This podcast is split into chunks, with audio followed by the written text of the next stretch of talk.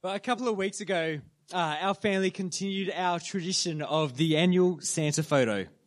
Um, now you look at this photo and you see some beautiful, good-looking, well-behaved, angelic children. When it comes to Santa photos and life, uh, I admit, but when it comes to Santa photos, it's not always been like this. At least some of our kids used to be intimidated by Santa, and you can understand that really, can't you? I mean, what other random stranger dressed up in this weird outfit do we expect our kids to go and sit on their lap and smile happily while we take photos of them? So we had to kind of acclimate our, our kids to Santa. We had to get uh, used to Santa. And what Marin did was each time she was at the shop, she would take our kids first just to to look at Santa. You know, there'd be people lined up having their photos taken. She would just stand back and just, you know, see, oh, there's Santa, see what he's doing, and just, just kind of watch and observe him. If it was quiet, she'd perhaps take the kids in, not for a photo, not for anything, but just to get closer to Santa and, and maybe say hello to Santa. They might have a bit of a, a chat with Santa. Again, then to the next step might be just to just go and get close to him, sit on his lap and have that conversation before finally, after four or five or potentially more visits, they were ready to sit on his lap and have this smiling happy photo. And so the end result now is that we can have smiling, happy kids in Santa photos each year, but it all started just by looking at him. It all started with beholding him. And, and the carol that we last sung has in it this line for us to come and behold him. Now, this carol is not talking about Santa. It's not talking about getting your kids ready for a Santa photo. It's talking about Jesus, about the babe in the manger. And so that's what we do on Christmas Day as we gather at church this morning. We come to behold him. But the question is, what is it that we're looking at? At its simplest, we come to behold a baby. Christmas is all about the birth of the baby Jesus, and we remember that and celebrate that on, on this day. But is that all that we've come to see? I mean, babies are born every day. And let's be honest, they're not that attractive when they're new. It takes a little while. It takes a, a, few days at least for them to kind of start to grow into their, their cuteness. I remember visiting my, uh, one of my nieces or nephews when they were first born, and my sister just laid it out there and said, yeah, they're not very attractive. They're pretty ugly at this point because they're still all squished and, and the skin's, you know, whatever. So, we goo and we gar over babies. And if I've come and visited your baby in hospital, I'm sure it is the cutest thing in the world, despite what I've just said, you know. We might even say, You're the best baby I ever seen. But the honest truth is that they take a bit of time to grow into it. Uh, even baby Yoda, he's like 50. More than that, you know, human babies, they're 100% dependent on others for their care. They can't do anything for themselves. I mean, Jesus would grow into a man and do some pretty spectacular stuff, but, but at this point, he's just a baby like any other. It's not like he's come out of the womb walking and talking. I mean, that, that's something that we'd understand, you know, the attraction of, of going and seeing, but he comes as weak and as dependent as all babies are. So when we come to behold him, yes, we've come to see a baby. But there has to be something more going on. There has to be something different about this baby that makes Christmas the big deal that it is. So when the wise men came looking for Jesus, following the star that led from their home in the east, they came to King Herod in Jerusalem and they asked him, where is the one who has been born the king of the Jews? We saw his star when it rose and have come to worship him. These wise men were coming to behold a baby, or more likely a toddler by the time he got there but to behold a baby who was born king. They came to behold a king. Now, according to the magazines that you browse while waiting for your haircut or, or your doctor's appointment, royal babies are quite the big deal. Uh, apparently, there, there's, we all need to know about royal babies. But when they're born, they're, they're just born as a prince or as a princess. But Jesus was a baby born as a king. The prophet Isaiah made, gave this description in anticipation of Jesus' birth. He said, For to us a child is born, a son is given, and the government will be on his shoulders.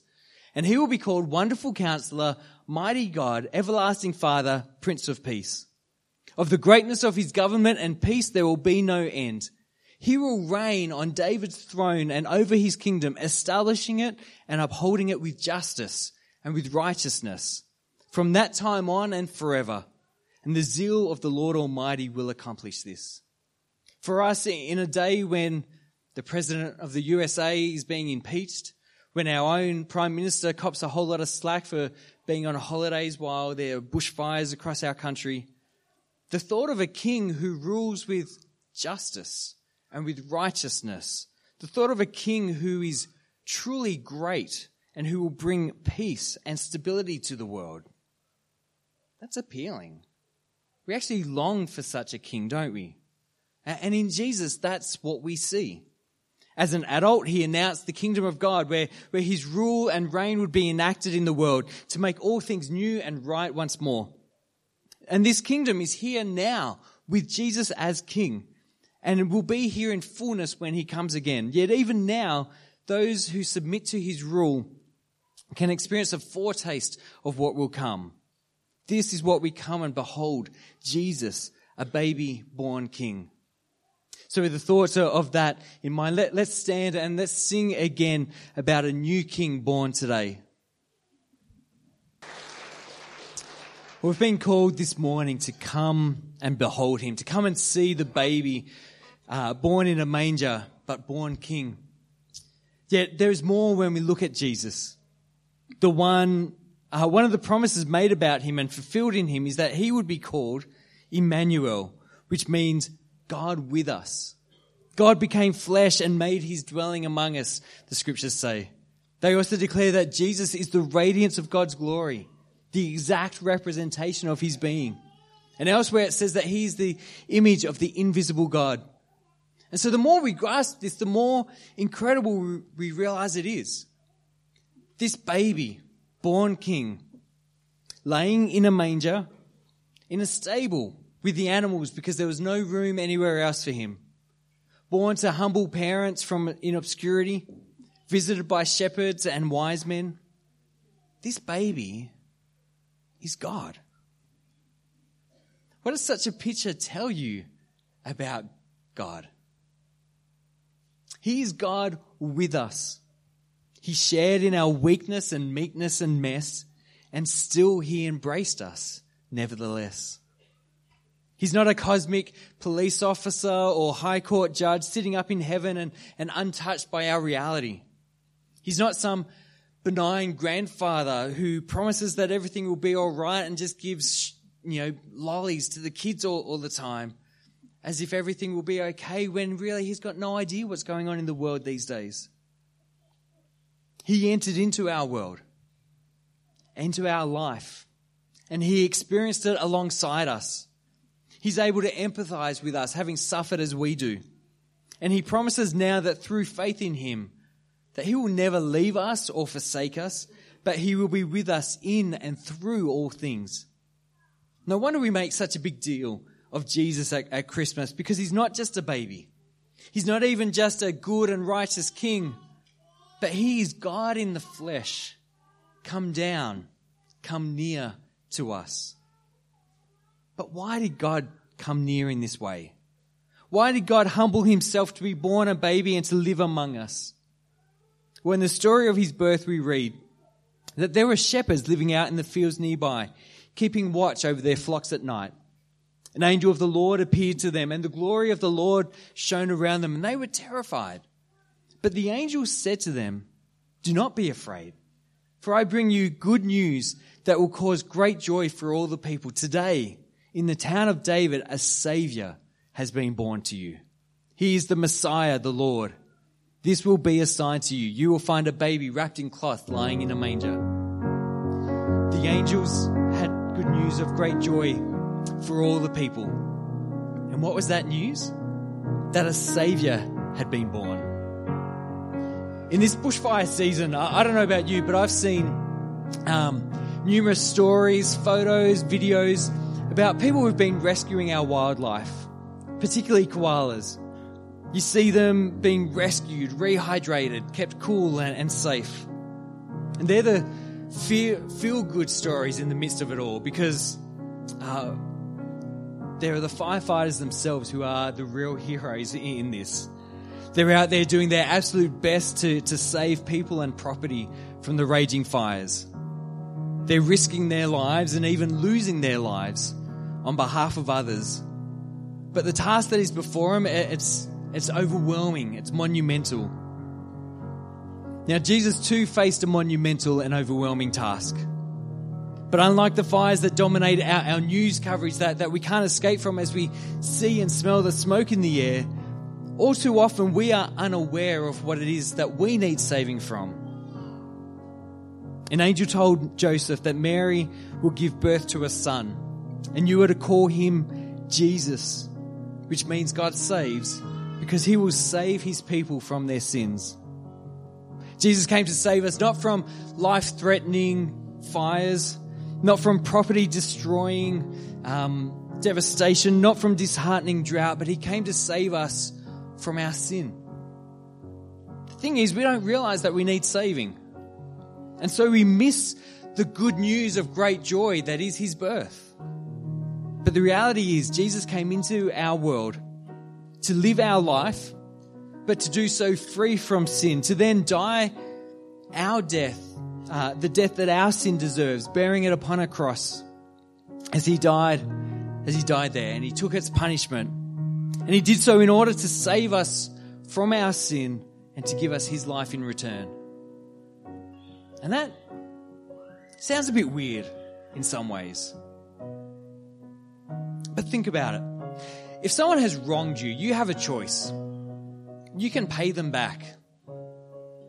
Eye for an eye, tooth for a tooth. You can make them suffer and hurt just as you have done because of them.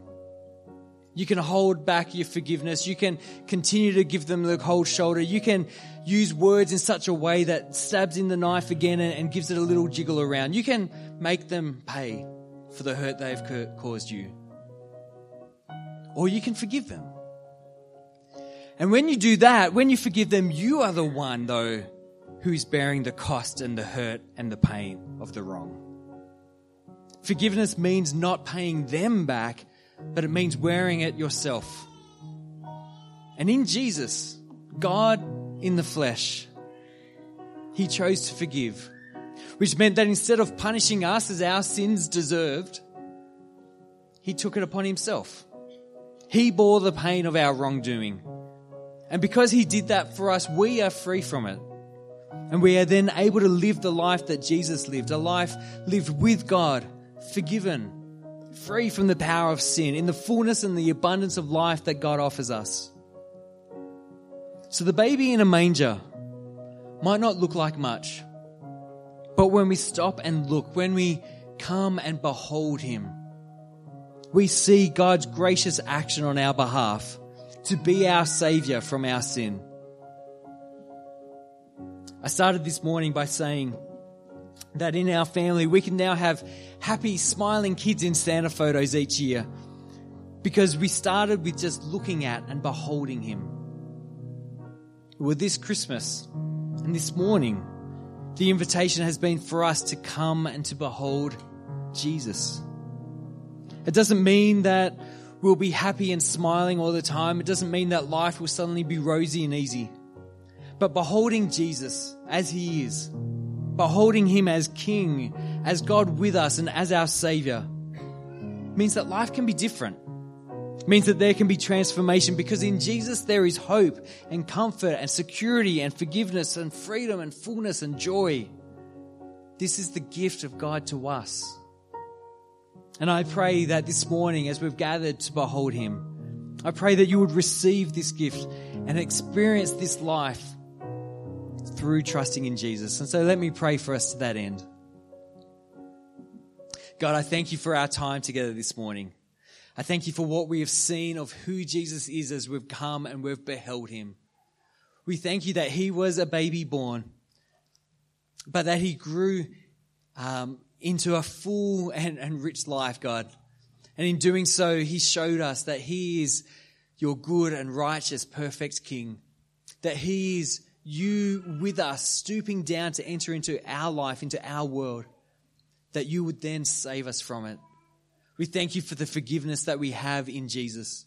And I pray, God, that for those of us who trust in Him and who have received uh, His life and His and forgiveness through faith in Him, God, that this morning we just celebrate that truth again. And for those of us here, God, who have come maybe unwilling, maybe out of tradition, maybe uh, in response to an invite, but who come having not really thought about Jesus much at Christmas. God, I pray uh, for them too, that, that they've come and they've beheld Jesus. May they realize the difference that he would make to their lives and may they respond to him and receive this gift that you have given to us.